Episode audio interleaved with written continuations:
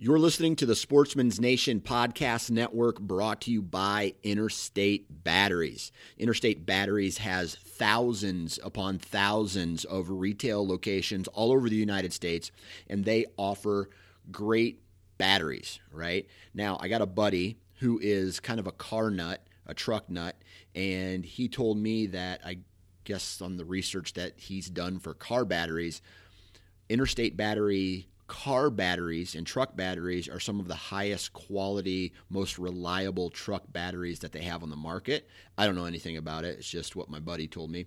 So if you're looking for a new car or truck battery, you need to go to your local retail, uh, interstate battery retail shop and go pick one up because I guess they're badass. So I know I have one in my truck. Other than that, if you have TV remote controls, Interstate Batteries makes uh, a battery for that. They make batteries for your rangefinder, your trail cameras, and basically any other electrical device for the most part that you use uh, while hunting or fishing or being outside. They also have a whole bunch of other little knick-knack products too, like uh, uh my buddy Dan Spano. Uh, he is a manager for his family's Interstate Battery retail location.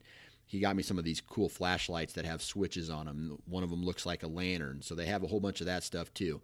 If you want to find out more information about the kind of batteries that Interstate Batteries makes, head on over to interstatebatteries.com or visit your local retail store.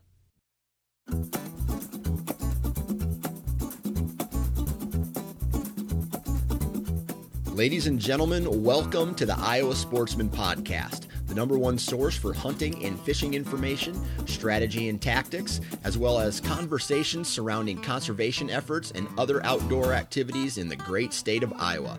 I'm your host, Dan Johnson, and this episode of the Iowa Sportsman Podcast starts right now. All right, everybody, welcome back to the Iowa Sportsman Podcast. My name's Dan Johnson. I'm your host, and I'm going to do a little bit of housekeeping before we get into what this episode is all about. If you're not subscribed to this podcast, please go to iTunes or wherever you download your podcasts and subscribe. Please go to the Iowa Sportsman website and take a look at all the content that's coming into that uh, on that website. Awesome blogs outside of the magazine, which you should subscribe to as well. And that way, you're getting three points of contact with all the Iowa sportsman content, right? You got the podcast, you got the magazine, and you got the blog on the website. So, tons of great information through all three of those platforms. I really suggest looking into all that. And at the same time, um, I don't even know what I was going to say. I'm just so fired up because when I was a kid, and this is leading into today's episode, that I wanted to be a professional bass fisherman uh, before I started getting serious about whitetail hunting. I loved fishing, whether it was for bluegill or carp or catfish or bass, throwing just a bobber and a worm. I absolutely loved to go fishing at all times. And I remember, I think it was Sunday mornings on TV. This is before satellite TV on cable. There was uh, there was always a show that I would watch, and it was some kind of fishing show. I wish I knew the name, but it was uh, somewhere along the lines like Bill Dance Outdoors. Um, sometimes they had tournaments on, but it was always fishing. And I said to my dad, I want to be a bass fisherman when I grow up, right? And it's funny because today we're going to be talking with Todd Reed. And Todd is a fishing fanatic, and he has got one foot in the tournament game uh, when it comes to, to tournament bass fishing. And he hops around all over the state of Iowa participating in tournaments. And that's what the topic is about today. So if you have ever been interested in entering a bass fishing tournament, that's what we're going to talk about today. So uh, keep a, a, close ear on what Todd has to say, and uh, this can also kind of relate to whether you're you're 18 years old and you want to start doing it full time, or if uh, you're 50 years old and you've never done it before but you want to. This is uh, an, another reason to uh, to listen. On top of that, Todd also talks about the big dogs, you know, if, if what you can do to become a better fisherman in hopes of maybe making a living out of it as well. So, again, another topic in this episode. But before we get into today's episode, we got to talk about Bondurant Custom Furniture. And Bondurant Custom Furniture is in Bondurant, Iowa. And these guys do some really incredible things with furniture, right? They can make custom pieces to your liking, or one of their specialties is they take old whiskey barrels and they refurbish them into furniture like coffee tables or chairs or high tops or anything you really want to design in your crazy head. You can bring that concept to Bondurant Custom Furniture and they will uh, have a go at it. And uh, so go to their website, bondurantcustomfurniture.com. Uh, go to the gallery and take a look at all the all the cool uh, pictures, and that'll give you an idea of what it is that these guys do.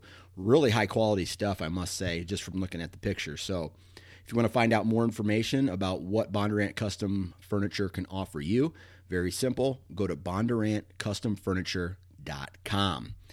All right, let's get into today's tournament fishing episode with returning guest Todd Reed. All right, everybody, welcome back to the Iowa Sportsman Podcast. I am here with returning guest Todd Reed. Todd, uh, I feel like this fall it went, we didn't even have a fall. I feel like it went from summer to winter. Uh, certainly yes, yes. Fall was short, if any, and now uh, definitely feels like winter outside. Yeah. So I know you're a, you're a hardcore fisherman, passionate about that. When was the last time that you got out and actually got a line wet? Um, just a few days ago, last Sunday, um, took the little boat out on a small water with my boy and uncle, and um, went bass fishing. And figured, you know, the temperatures were mid 40s um, up in this part of the state, and the sun was out, and I did I couldn't resist. So the boy had some interest and called my uncle, and and boom, we were we were on the lake in no time. So it was just uh, last Sunday. Actually. Nice. Well, that's uh, you're a braver man than me because uh, actually my my father-in-law went out on the Mississippi uh, to some of his, I guess, his popular backwater spots, and uh, he went walleye fishing. Uh, how how was your success? Uh, we did well. Um, caught a lot of largemouth. Um, water temperature was right at 40, so I was kind of surprised it was that high actually. Yeah. Uh, you know, the the sun was out like I mentioned, so I think that helped the bite as well. And it, you know, it was a good it was a good few hours. You know, everybody caught some fish. My boy even caught a couple, so um, we just had to adjust, just like any time throughout the season with fish. Um, we just drug um, small tubes and twister tails on the bottom, and they'd come up and just kind of move along and we'd hook them. So awesome. very, very slow presentations and we end up having a great day. Awesome. Well, hey, any day on the water is better than a day in a cubicle, right? That's true. And, you know, and we didn't get that cold. So yeah, yeah double yeah. bonus this yeah. time of year. There you go. There you go. All right. So recently in the Iowa Sportsman magazine, you wrote an article about tournament fishing. And that kind of sparked my uh, my brain here to think about that because my father-in-law he has done several tournaments throughout the you know over the years in the in the past 30 years uh, mostly on the Mississippi River. He's done some in different lakes. And he always talked about the guys that take it serious. He never said he really took it serious just when it was convenient. And you do a little digging and you you see that if you want to be a successful tournament fisherman you have to put a lot of time, energy, and money into trying to make it work. And even then, if you can't catch fish, you're not you're not gonna you're not gonna survive. So my my question is, we all know that you are a a hardcore fisherman. When did you start getting interested in the tournament life? Um, well, it was back in the 90s. Um, back then, you had to be 18 years old to participate in any tournaments, you know, for liability issues, I suppose. So, right at um, my senior year in high school, I turned 18 in April, and I signed up for the local bass club, the Cedar Valley Bass Club, which is still in existence today in the uh, Cedar Falls, Waterloo area, and fished uh, some BFLs on the no boater side, and you know jumped in right away. I love bass fishing. Um, had a uncle of a friend who was into tournament fishing, and it just really, really ignited me, I guess, in the in the sport of bass fishing. You know, I wanted to fish all the time. Uh, tournaments just kind of seemed like a good step for me because I didn't have a big boat. I had a little flat bottom, you know, with a six horse Johnson engine. That's where I started my my fishing life on a boat. Uh, and you know, the the next step was just you know fishing with some other people, learning some different things, and and getting on some bigger bodies of water rather than just the the river in my in my town of Independence. So the the club was a perfect option for me because you know guys that were much older than me had some boats and they needed co-anglers, so I jumped in the back of their boat on the weekends and and went fishing. Right. I tried to soak up everything I could from those guys. Uh, so right at age 18 and uh, you know 25 years later, I'm I'm still in the game. Yeah. So it's been a it's been a long long ride and uh, but it's been a very very rewarding one as well. Right. So what did you learn those first couple uh, tournaments? I mean, this isn't like it's kind of funny.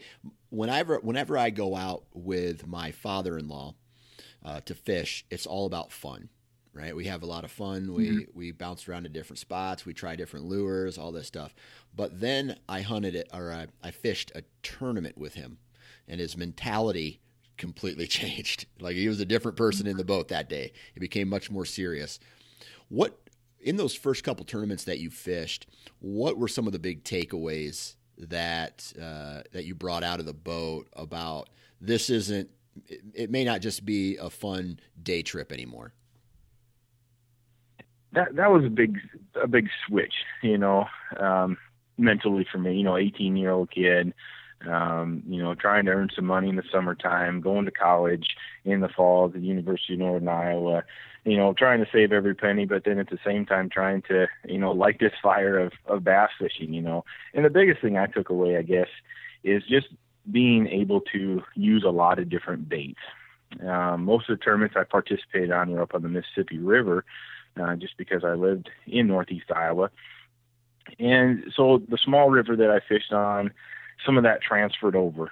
Um, you know, fishing tubes and jigs and spinner baits. You know, back in the 90s, that's what bass fishermen used. You know, um, but the more people I fished with, you know, top waters, things that I I didn't really use a lot um, in my home body of water.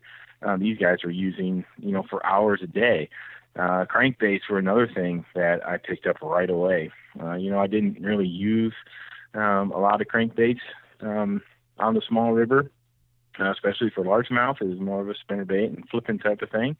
And you know, I saw these guys again. And, I mean, they've been fishing for years. They're catching fish on crankbaits, and I'm like, geez, I don't even have one that even resembles the crankbait they're using. Um, you know, so just learning the different types of baits that were out there. Because again, I mean, back in the '90s, there was no YouTube, there was no Facebook. Um, you know, we weren't even sending text messages back then. Right. Uh, so really, you had to learn by either teaching yourself at that time or jumping in with, you know, somebody that has actually done the game for a few years, you know, and, and soaking up any information you can get from them. So really, the the different kind of changing of the baits for me was the big thing. You know, you needed to have some crankbaits, you needed some buzz baits, some Pop-Rs. You know, some of those baits that I really didn't use in in the little river that I grew up fishing. Yeah. So that was a big thing for me. Just trying to getting used to seeing some other baits out there. You know how you work them. You know retrieval rates. You know just some of those fine tune things that you know I didn't really learn out fishing by myself and my high school friends. You know we were just out there junking you know jigs and tubes and spinner baits around and, and catching bass and we had a great time. But there's a whole lot more to the sport and, and I learned that very quickly. Yeah. So how much time, whether it's 20 years ago or today, how much time is spent outside of the boat preparing for tournament weekend? Um, you know, as, as today, uh, you know, th- there's a lot out there to research. Um, you know, lake maps on the electronics. I spent a lot of time looking at those uh, paper maps, uh, but those only go so far. You know, everybody has the same lake map on their Lowrance or, or the DNR website. You know, everybody can see the map of the Mississippi River and some of those contours. So everybody has those tools uh, readily available that they can look at, you know, on their PCs or out on their depth finders. So those things, you know, are kind of neat just to get my mind kind of focused on the lake or you know what pool the river I'm on. But then from there, it really goes back to looking at past histories. You know, when the water level is, you know, maybe 10 foot on on pool nine, or you know, in the springtime at Brushy Creek, or in the dead of summer at Lake Belva Deer. You know, you start kind of piecing together what you've done in the past, looking at previous notes, uh, finishes, and kind of, you know, picking things out that, that you want to target first and during that practice time. And not meaning that that's going to work every time, but you know, a lot of that is is just thinking back. You know, maybe a, a quick story your friend told you about um, that when they fished Belva Deer in the middle of summer, and you know maybe talking to that friend hey you remember that tournament three years ago that you did well at Belva Deer you know hey tell me a little bit more about that i'm going to be there in a couple of weeks um, you know so using your resources there having you know that little web of friends that you can share some information with um, is important in today's world. Because a lot of what you read out there or watch on youtube it's i'm not saying it's bad but it can definitely lead you astray very quickly. Yeah. Gotcha. So, you know, here you are preparing for the tournament, and you mentioned something about, you know, taking notes. Um, how how many years till you could start seeing trends on certain tournaments to the point where you're like, okay, I have enough information throughout the years fishing this same tournament that I can go back and look at my notes and I know where I need to be, what lure to throw when the water temperature is, you know, this temperature and the air temperature is this temperature. Mm-hmm. You know, even one trip can, can kind of point you in the right direction. Two or three or four trips during the same time of season is, even better yet. Um, but even with uh, past notes, like you mentioned, you know, water temperature could be, you know, 10 degrees difference. So that's that's going to be a big thing. Water levels on the river mean everything to me uh, in bass tournament fishing on the Mississippi River. Yeah. You know, if the water's down two foot, obviously the notes that I took when the water is up two foot are going to be no good at all. Um, so water level is a key thing uh, to prepare yourself with. Uh, again, it can lead you in the right direction. Those past notes, and if water levels are similar, similar time of year with water temperatures being similar, then those notes can lead you right back to to finding some fish, or at least getting in the area where the fish were at. Um, you know, whether it be pre-spawn in the spring or you know summertime when when the fish are out deeper uh, on those lakes, you know that we have here in Iowa. So, looking at those notes can definitely get your get your mind in the right frame and help you have the right baits tied on at least when you get get to practice you know that first morning. Yeah. um, you know so you feel comfortable with okay i know i can catch him on a on a Pop-R or i know i can get him with a swim jig or i know i can go here and, and catch them on tube you know i've done it in the past. It's my favorite bait you know. So you get those patterns that you have just from fishing in the past. And then if you have some of those notes that just kind of pinpoints you even more right. on those practice right, right. All right, so you started fishing tournaments when you were 18. There's got to be a point, I'm assuming, where it becomes, you know, at 18, you probably were doing it for fun. How old were you, or how much time into the tournament lifestyle until you said, I need to tar- start taking this really serious now? Yeah, it, you know, it started pretty soon for me. Uh, as soon as I got out of college, um, got my first teaching job. Uh, first, first thing I did was I got a part-time job and, and started saving for a boat. Um, first thing I did. and I knew that that was, that was the next step because you can only learn so much fishing with other people. Um, so at an early age, I think it was 23 or 24, I bought my first uh, little Bass Tracker boat. you know, I, I was on top of the world. You know, 35 horse motor, trolling motor up front. Um, I could go anywhere I wanted to. You know, it, it was awesome. And did that boat change that boat, the game for you? It did. It did. It it helped me realize that this game's a lot harder than than people think. Yeah. Because showing up at a lake and not really knowing where to start, what to do, what to throw. And in the in the meantime, when I got my first job, I was in central Iowa. Really no no rivers around to to put a boat in and fish. So I had to learn lakes. And I pretty much learned them on my own. I had a few older friends that I got to meet and kind of trade notes with a little bit as time went on. But in those first couple of years, it was, you know, trial by fire. You know, go out and have a horrible day and, you know, maybe maybe next weekend I'll do better. And I just kind of fished against the lakes all the time down there, just trying to learn as much as I can about them. So that really kind of changed things for me is getting that first little boat and going out and, and experimenting with things, you know, just controlling the boat like in the wind. Um, you know, back then it was a trolling motor and that was it. You know, there was, there was no talons or spot locks on the Minn Kota like, like I have now, you know, now looking back, you know, got it pretty easy now. I've, got, I've got a I've got a bass boat that can handle the wind, and I've got spot lock, a 36 volt trolling motor, talons. I mean, there's no excuse for me not to catch fish now. Right. That's what I tell people anyway. so, you know, it, really did change the game because you had to learn not just about fishing, but how to control the boat, how to manage your day. Uh, you know, let's say I had four hours to fish that day. And, you know, so you got to manage your day. And that's a big thing about tournament angling is you know you have seven, eight, nine hours to bring back a limit of fish, and sometimes it it comes down to the decisions you make. Uh, you know, going to one more spot, having time at the end of the day to hit, you know, one more point on the lake or one more wing dam on the river.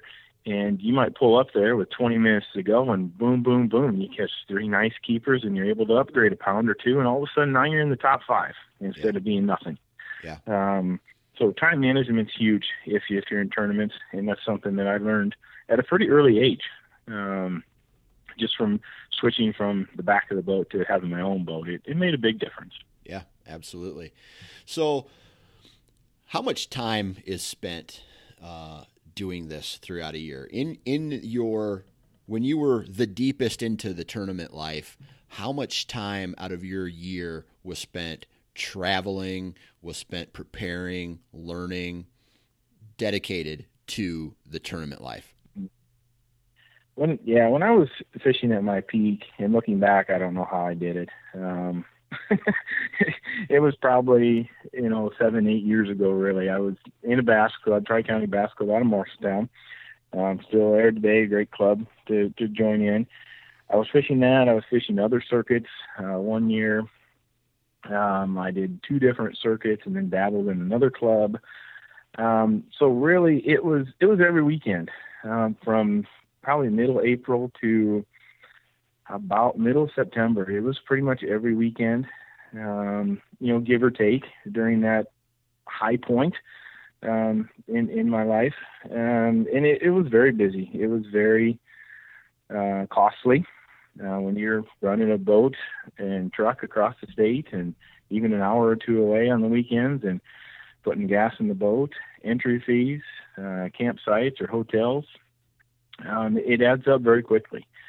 And the time away from home uh, was, was something that you never got, you never get back. Right. You know, I think that that's what holds people back a lot anymore is, is the world's gotten very busy in the last decade.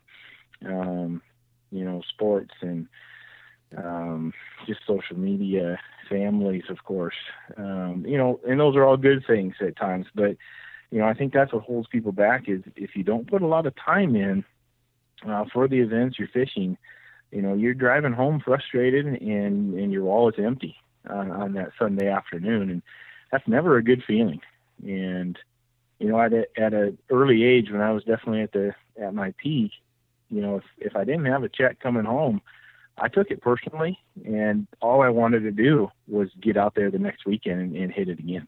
Yeah. Um, so it's kind of a driving force at the same time. Uh, when you don't come home with that check uh, in your pocket to at least fill the gas tanks, um, you know, it, it it kind of hurts you.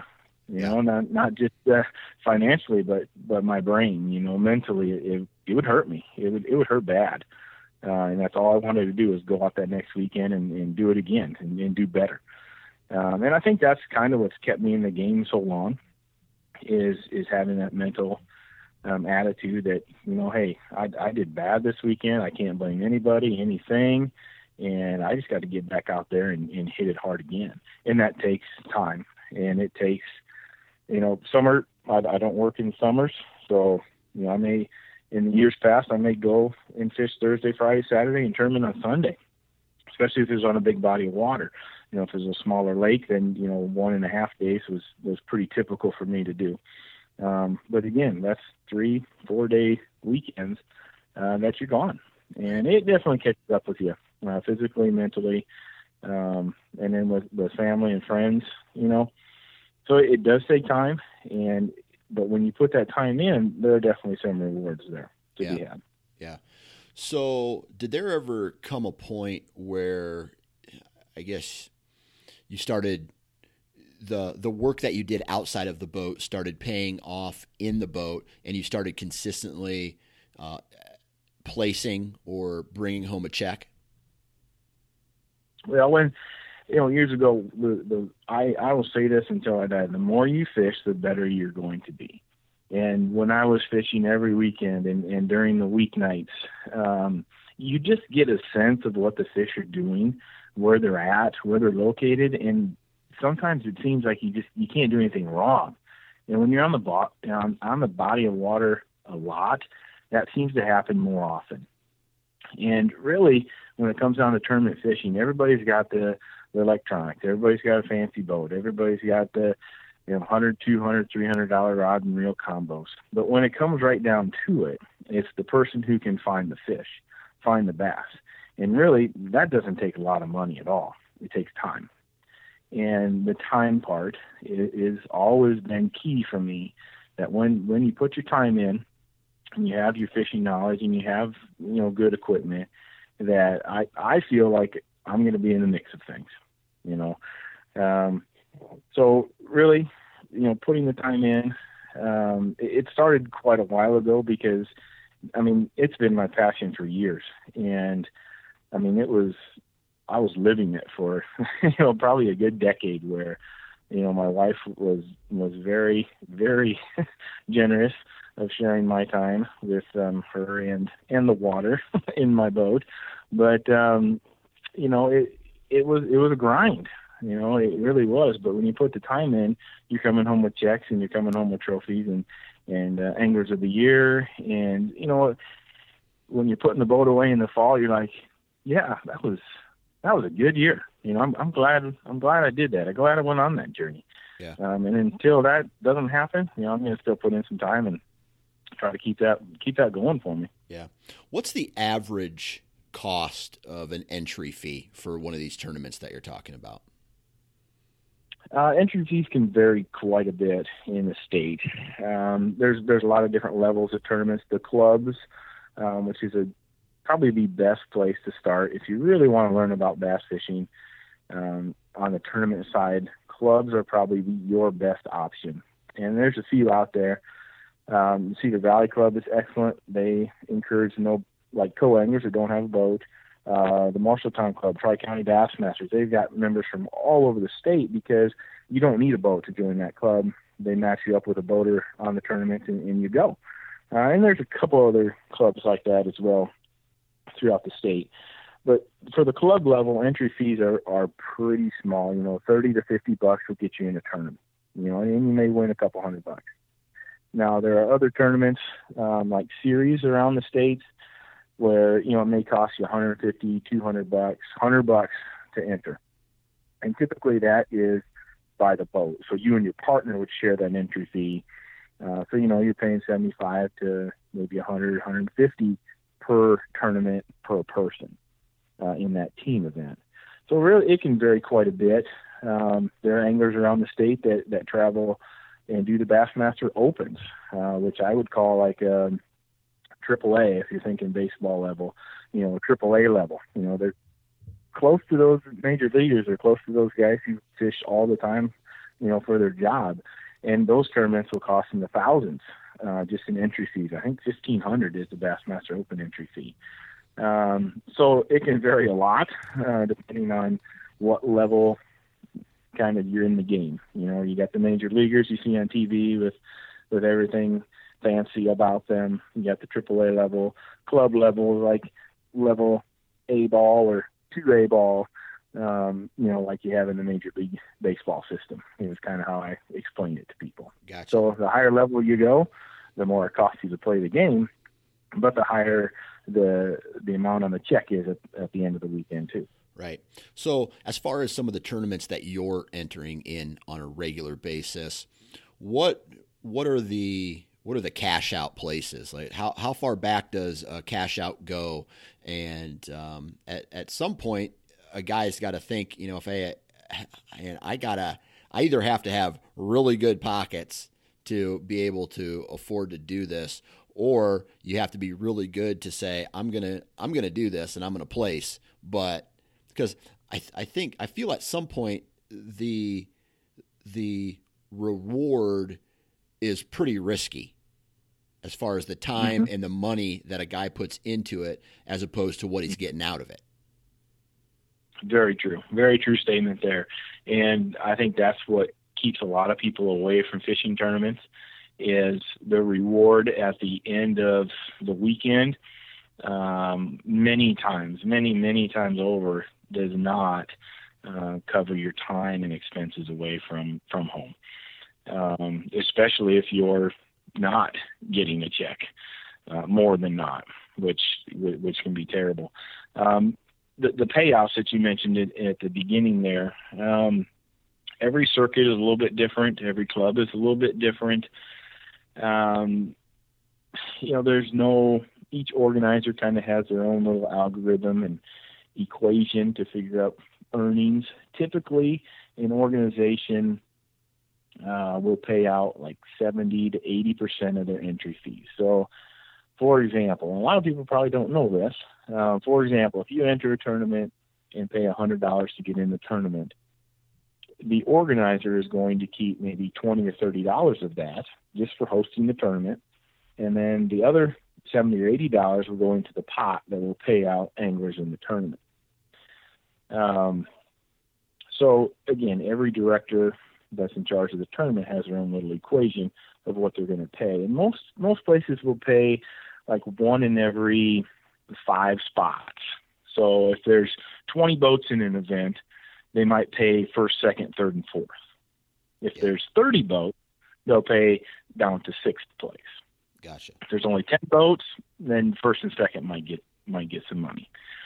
Um, so every, every event's a little different, and most most organizations are pretty open about that.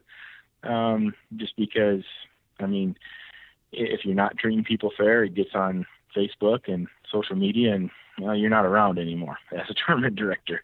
Um, you know, so most most places anymore are are pretty fair, and they put it right out there. You know, hey, we're going to pay back 80% at this event, or we're going to pay back 70% at this event, and we're going to pay the top the four places at this event. So people know what they're getting into.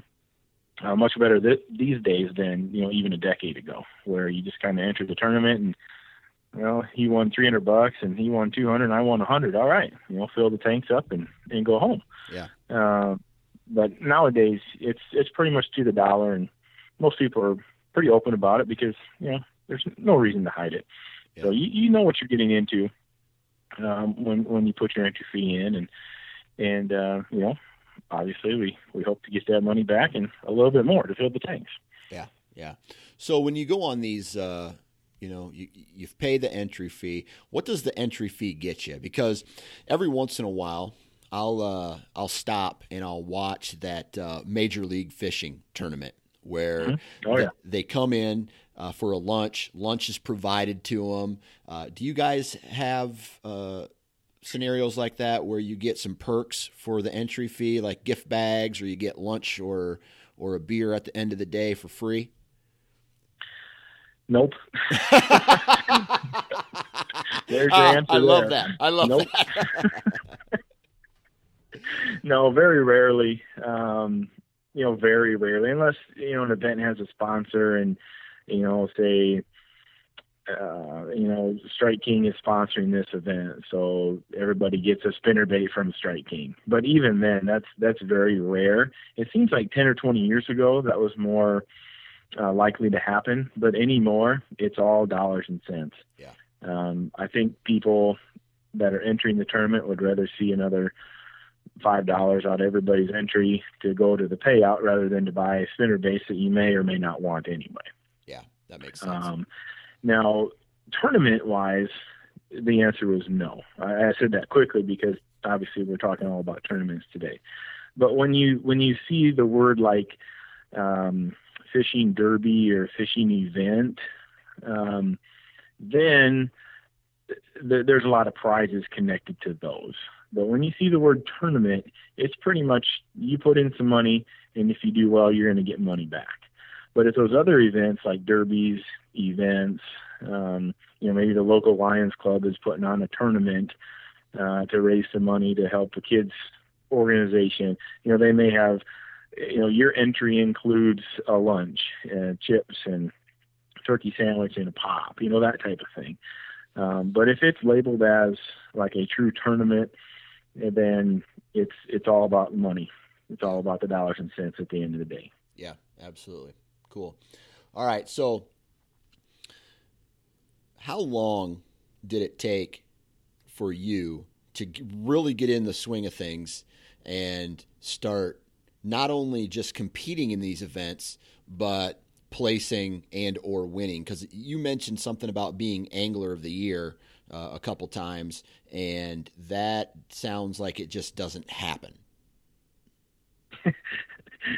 yeah, it it uh, again, it takes a lot of time. Anytime uh, you hear Angler of the Year or Team of the Year, uh, basically what has to happen is you need to fish the events in that organization. So if you're Club Angler of the Year and they have, you know, five tournaments, you need to fish all those tournaments and you get points on how you place. You know, first place gets 10 points, second place gets nine, eight, seven, so forth. And then throughout the year, you accumulate these points – and at the end of the year, whoever has the most points gets the Angler of the Year, which sometimes has some monetary uh, value to it, and, and trophy, plaque, you know, stuff like that. Um, and and you're right, it doesn't just happen. Um, I know guys who have fished for 20 years in tournaments here and there, and they don't have anything like that hanging on their wall. And it could be a time thing because if you miss you know, two events, then obviously you're not going to keep up with anybody who fishes all of them.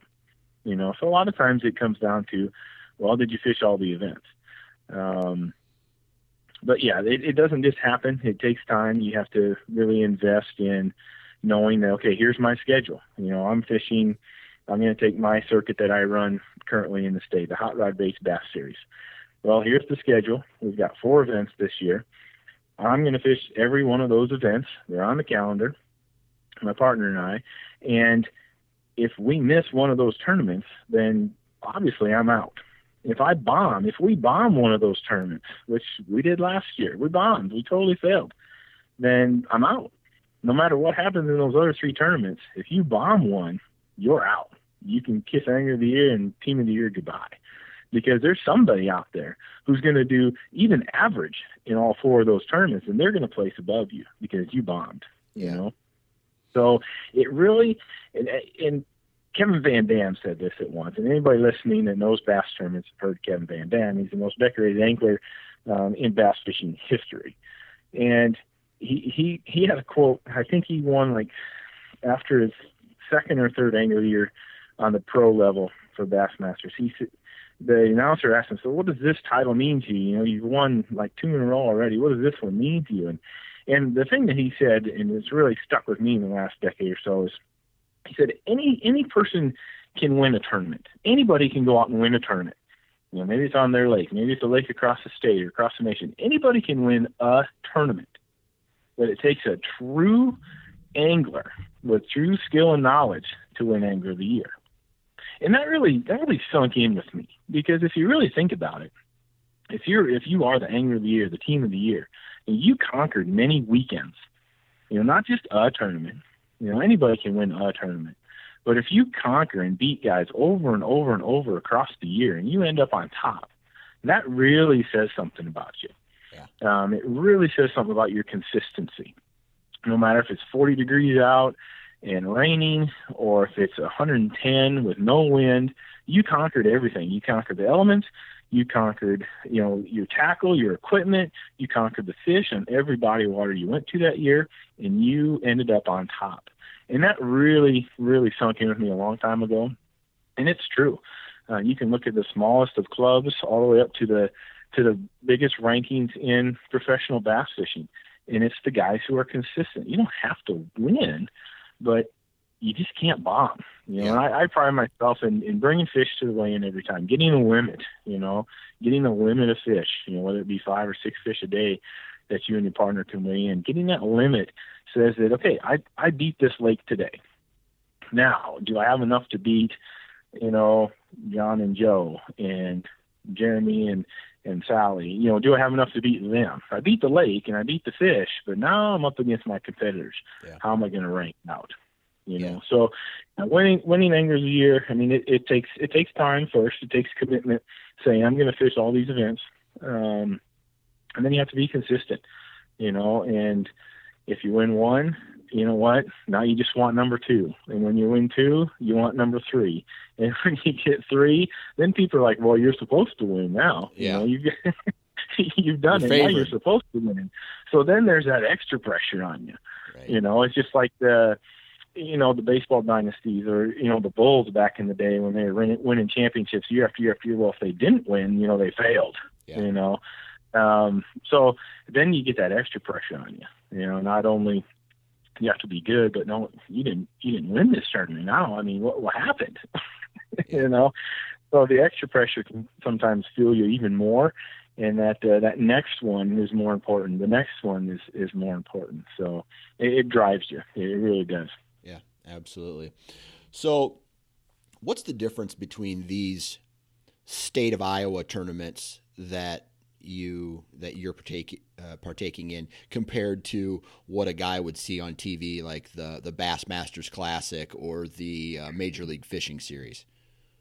Mm-hmm. Um, you know, really, there isn't a lot of difference.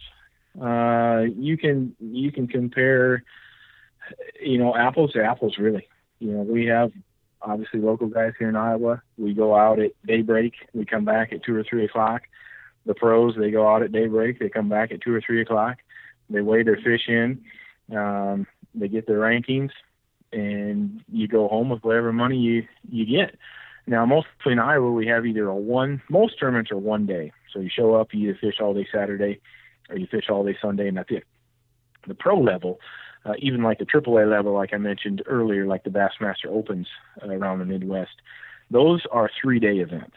Some of the most of the pro events are four day events, so they'll start fishing first day Thursday, then Friday, then Saturday, then Sunday, um, which is which I think would be gruesome because you're going back to those same areas over and over and over, and you have to manage your fish. I've I've taken um, I've taken uh, a lot of two day tournaments in in the past, and you have to you know, kind of save your fish a little bit, if that makes sense.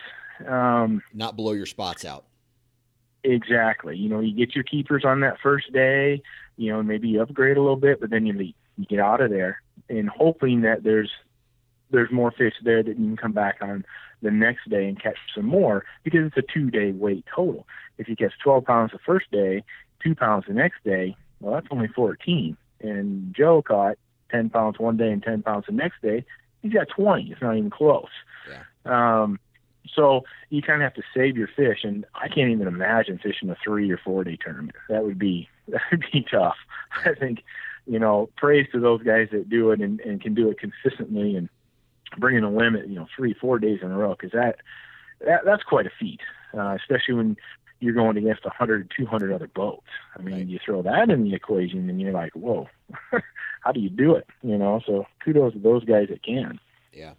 Now, kind of circling back to the whole financing uh, part of it and the money that it takes for entry fees, for boat gas, for truck trucks, hotels, uh, campground rentals, whatever, food uh, to and from or whatnot. What um, is there a time when at your level that you can start getting sponsorships to help even out that uh, cost? Um, you know that that really varies by by anglers. Um, you know, it, that's a hard question to ask for you know the entire state, the listeners uh, today. You know, there are some guys that I know um, that fish some higher level circuits, and and they get checks from their sponsors, thousands of dollars of checks, saying, "Here, go fish, advertise for us, and have a good time." Um, and again, it, it, it depends on maybe who you know, what you can promote for that business. You know, if you're all over the Midwest and a business is trying to grow, having having your stickers and, and all over your truck and your boat that thousands and thousands of people are going to see every day, that, that's some pretty powerful marketing uh, for a company. Um, but for the local, you know, local guy that hangs around Iowa and fishes, to get that kind of money would be surprising, I guess. Yeah. Um, if you, the biggest thing to me is if you're showing some success, if you can be a leader in your boat and outside your boat, uh, if you're a good community guy, um, starting at those places to, you know, give you some monetary sponsorship. You know, it's just like, uh, you know, the local Pizza Hut sponsoring, you know, the local baseball team for two hundred dollars, and they get their name on their shirt, and you know, the shirts disappear after the season's done. Whereas if you can market yourself and say, hey, I'll put your logo on my truck, my boat, my fishing shirt, and you know I'm going to be fishing for nine months out of the year. You know, you know if you can market yourself a little bit, there's companies out there that will, you know, gladly share uh, some of their marketing money with you uh, to get their name out to help promote their business. You know, whatever they're selling, you need to sell, yeah. uh, which which can become tricky at times. Um, now, a lot of companies in the fishing industry will give discounts and such for anglers. Uh, the word pro staff is probably the most overused word. In, That's the same in the in hunting the, industry, dude. Yeah, in the world of fishing, but uh, you know, if you're a, a, true pro staff member, you know, you kind of work for that company. You you help sell the products. you're a person that customers can go to and, and talk to a real person in your area um, and make some sales. You know, and that's what kind of pro staffing is all about. And in return, that company, you know, may give you some discounts or, you know, maybe a monetary fee, but uh, that that's kind of rare for the small, small time guy. Yeah. Okay. Uh, but really, just kind of putting yourself out there, being a, you know, being a good person. Do people look at you and say, "Geez, that guy's, you know, he can catch fish, but man, is he an idiot?" You know. um, obviously, a company is not going to want to put some money on someone who thinks they're an idiot. Right. Um, you know, they'd much rather uh, work with somebody who knows how to sell, speak in public, um, use social media, uh, you know, keep their appearance nice. I mean, that, that's another huge thing. You know, if you run around with a dirty, rusted old pickup and a bunch of stickers on there because you have pro staff, you know, what is what's that telling anybody? You know, what um, you know, how can you show that you are, you know, a person in the field of fishing that can help people understand the product and can lead that person to purchasing that product. Really, that's what it comes down to. Right. Okay. So if you can really do that and market that, then yeah, there's some companies out there that are going to help you along the way. Yeah. Okay. So now it comes to time, right? I know it sounds like mm-hmm. uh, when at your peak, you had you were you were fishing every single weekend. You were practicing throughout the week, and uh, you have a wife and you have children now, right? Correct. Yep. Right. So, yep. talk to us a little bit about the balance and how you communicate with your wife and your children when you know when it's time to fish. It's time to fish. Right. Um, and and that that is you know that's the tricky part and um, my wife and I have dated since high school, so she's known me for a very, very long time. Right. And I think that helps a lot um, because even back in high school, you know, if it was a nice day, a nice weekend, you know, I was I was fishing, I was uh, you know playing baseball and fishing and working, and and you know, it's always been a huge part of my life. and I think that kind of just carried over right to our to our marriage. You know, she knew that well, yeah, he's he's going to go fishing. You know, he's going to be in tournaments. He's going to run bass clubs and and go fishing a lot. So it was just kind of part of our relationship, I guess, um, which started way back in high school. And of course, it, it carried over into marriage and with kids. Uh, my youngest is, or my oldest boy is 12. And even when he was born, uh, you know, things just kind of kept going. Just I was kind of at my peak really back then. Uh, about 2007, 2008, 2009, right there. That's when I was really hitting it hard. Uh, several different clubs, um, and I feel I was at my peak because I was on the water all the time. I mean, it was it, was a grind. You know, we talked about that earlier. Um, but it, it was that balance. You know, it was being able to go on a Friday and practice for a tournament and not have those hard feelings in a relationship. Um, you know, and you know more more so when the kids are now around. I've got a girl too that's a few years younger than my boy, and you know now it's like, oh, you know, are you leaving for the weekend? and you know, some sometimes it is, yes. You know, yeah, I'm gonna take off Friday, and you know, but they've they've kind of understood the process now more than they did, you know, four or five years ago. Yeah. When they were smaller, they just didn't quite understand, you know, why, why, why. Well, now they, you know, they kind of know. Well, you got to go practice, you got to find the fish, and you know, then you have the tournament, and then you're home. Yeah. So they've kind of understood kind of how it works. Um, you know, we've we've had some big life changes the last few years too. We moved uh, back to our hometown uh, new jobs uh, for my wife and I. So things have really changed the last, you know, three, four years for the family too. Um, and with that, um, I still fish quite a bit, but I have chosen my tournaments a lot more wisely. Gotcha. Um, getting into series, not not going back to back tournaments all the time like I used to, uh, because that that becomes a grind. You know, I fall behind on just work and my everyday life things, and, you know, I don't want that to be happening. You know, family and friends are much more important than that fish that I might catch uh, during that tournament. So definitely scheduling has become more important to me um, because of the timing factor. And, you know, still getting out and fishing, you know, especially with the kids. And, you know, so that's great. They're starting to get into it much more uh, these days. And, and, but again, scheduling, picking those tournaments, not yeah, I have I have a series that I fish, the Hot Rod Baits Bass Series. I've done that for years now, and you know those are four four big weekends. You know, three to four day weekends, and then I I choose other tournaments around the area to to jump into, but I try not to. You know, the back to back to back are just killers anymore. Yeah. You know, and, I just I can't keep up anymore. Yeah. With the with the fishing research and the traveling piece and the time, you know, it, and and you find yourself not doing as good. And to me. I, I I see a quote every once in a while flying around, and and I love the quote. It says, "I hate losing more than I love winning." And with me, that's always been something. You know, I, I hate losing more than I almost love to win. Yeah. Um, and it, it may sound a little backwards, but but if you kind of kind of think about it, and whether you're a softball player or you know basketball league player or whatever, the losing is what you remember. Right. You know, and, and if you're a true competitor in, in bass fishing or tournament angling, if you're a true competitor, you remember the days that you were terrible more than the days that you were good. I do anyway. Um, and again, I think it fuels the fire. It, it really does um, because you never want that feeling again.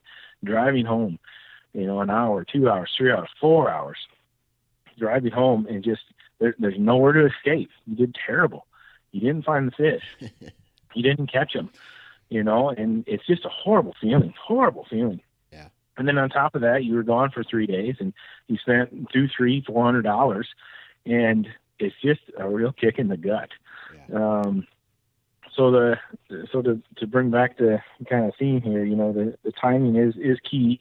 Scheduling has become much more important in my life um, right now. Yeah. Um, so definitely schedule things out and in the communication with with your family and friends. You know, you if you can't be gone all the time, you can't be gone all the time. You know, no big deal. It's life, right? Um, we all end up the same, six feet under. So yeah. whatever days and, and years we have here, we got to make the best of it. So absolutely. choosing what's best for you and family at the time is is what you need to do. Yep, absolutely. All right, so let's say there's a, a youngster out there who's listening to this and he wants to get his feet wet in the tournament fishing uh, scene any advice that you can share with them about potentially not only competing in these tournaments but being successful in these tournaments? Well, as a kid right now, um, it, it's probably the easiest time ever to jump into tournaments and start learning about bass fishing. Uh, there's a lot of high school bass clubs uh, popping up around the state. Uh, we have one here in Independence. There's open high school tournaments that you can just show up and fish with your buddy and a parent uh, running the boat, uh, and that that's great experience. It tells you if you're going to like it, um, going to love it, want to spend more time doing it. Uh, so as a high schooler right now, you have oh, I I so wish I, I had high school bass fishing back when I was a kid. Um, so right now, if you're a high school and you're listening to this, or even a college student, they have uh, a lot of schools and college right now have fishing clubs. Excellent way to to get with others who love the sport of fishing, and of course, you're going to learn from them, and that's the whole key as a youngster. Even back in the mid '90s, which yeah, most people weren't alive then. Um, the youngsters, anyway, weren't alive then. You know, that's how you learn. You know, you can watch all the YouTube videos you want, but getting out there, you know, in a boat or along the shore, you know, talking with each other, working different baits and lures, and trying different rods and reels. Uh, you know, that's the best thing. Hands on is always the best type of learning you can have. Um, so, jump in that high school club. Um, there's a Iowa High School Bass Team Championship that I host actually and organize uh, each year. It's in May. Just search it out, guys, on the internet. You'll find it. We got our own website. Uh, we gave away over fifteen hundred dollars worth of prizes last year uh, only a $10 entry fee for high school kids. So a fantastic way to jump in for practically no money. Uh, so high school, college kids, you, you've got resources out there. You've got clubs going on all throughout the state. Uh, jump in. Uh, now, if you're out of high school, you know, got got your first job, working hard, and you know you're making your money, you're living the life, and you know, hey, I want to I want to start doing this bass tournament stuff. This sounds awesome. You know, this Todd Reed guy knows what he's talking about. And so now you want to go to those clubs that I mentioned earlier. You know, search Iowa Bass Clubs. And that's the best place to get started. If you're young, you maybe you don't have a boat or you have a small boat and you don't, eh, it's not really a tournament boat. Um, jump in the clubs. Uh, I mentioned a few Cedar Valley Bass Masters in Waterloo area, Tri County Bass in the Marshalltown area, um, Northeast Iowa Bass Club up by Fayette. Uh, there's a few of them around that still have quite a few tournaments that have no boaters and boaters alike. So that would be an excellent place to jump in. Um, and then lastly, you know, youngsters try to find an, an older mentor, you know, try to find a, a guy in town who you know loves to bass fish and, you know, try to get out with him or her. You know, there's a lot of female anglers out there too and jump in the sport that way. There's nothing better than being on the water, you know, throwing baits around, talking with people, doing the same thing, trying different equipment. That's really how you're going to become a, a better angler. So jump in, make contacts, um, join the clubs if you can, and uh, you know, best thing is to, you know, try to find an older mentor or you know a buddy that may have, you know, a dad's got a boat that you can use or something like that and, and jump in, you know, and not necessarily jump into tournaments and start paying hundreds of dollars in entry fees, but you know, make yourself some challenges. Okay, so this April we're gonna go out and we're gonna fish uh, Brushy Creek, and we're gonna fish from daylight to two o'clock. We're gonna weigh our keepers or measure them and write down, you know, what we have, what we have for keepers, and you know, just challenge yourself like that. You can learn a lot by managing your boat because at two o'clock we got to stop you know, so it's like a like a tournament. I used to do this all the time with friends um, in Central Iowa on smaller lakes. You know, you have a certain time limit, and that's it. We're done. We meet and we, you know, share what we caught. And it's just kind of an impromptu tournament where you can learn a lot of things. You know, you're under pressure. You're trying to beat somebody. or you're trying to get that fifth fish to get a limit. What are you going to do? You know, you're going to stay here. You're going to go somewhere else. You're going to throw a buzz bait, spinner bait, chatterbait, buzz bait. You know, what are you going to do? Uh, and it, it can teach you a lot, and it's free. I mean, you don't have to do entries. You don't have, uh, you know, outside expenses, and that's a great way to learn. You know, and that will tell you, can I really do this? You know, am I ready to pay a hundred dollar entry fee, or is it just going to be a donation? You know, and you don't want to start young in your career just donating because you're going to wear out, you're going to be done, and it's going to leave a bad taste in your mouth about bass fishing. Yeah. So, you know, get out there, you know, try it, try some different lakes, and if you're catching limits of bass, you know, I would say you're ready. Uh, if you look at any standings throughout the state of Iowa, um, a lot of, I would say almost all tournaments, uh, there are people who don't catch keepers that day. It Happens to happens to everybody. Well, if you're catching keepers consistently, I I would say you're probably ready to jump in a tournament or two. Um, and there's a lot of smaller, you know, open tournaments around the state. You know, fifty, sixty dollar entry fees. That's not going to break the bank, um, especially if they're in the area. Uh, the DNR website, IowaDNR.org, uh, um, lists every tournament in the state of Iowa. So that's an excellent place to go. Most likely, you can find a tournament within you know, 30 minutes, hour of your place and, you know, jump in and try it.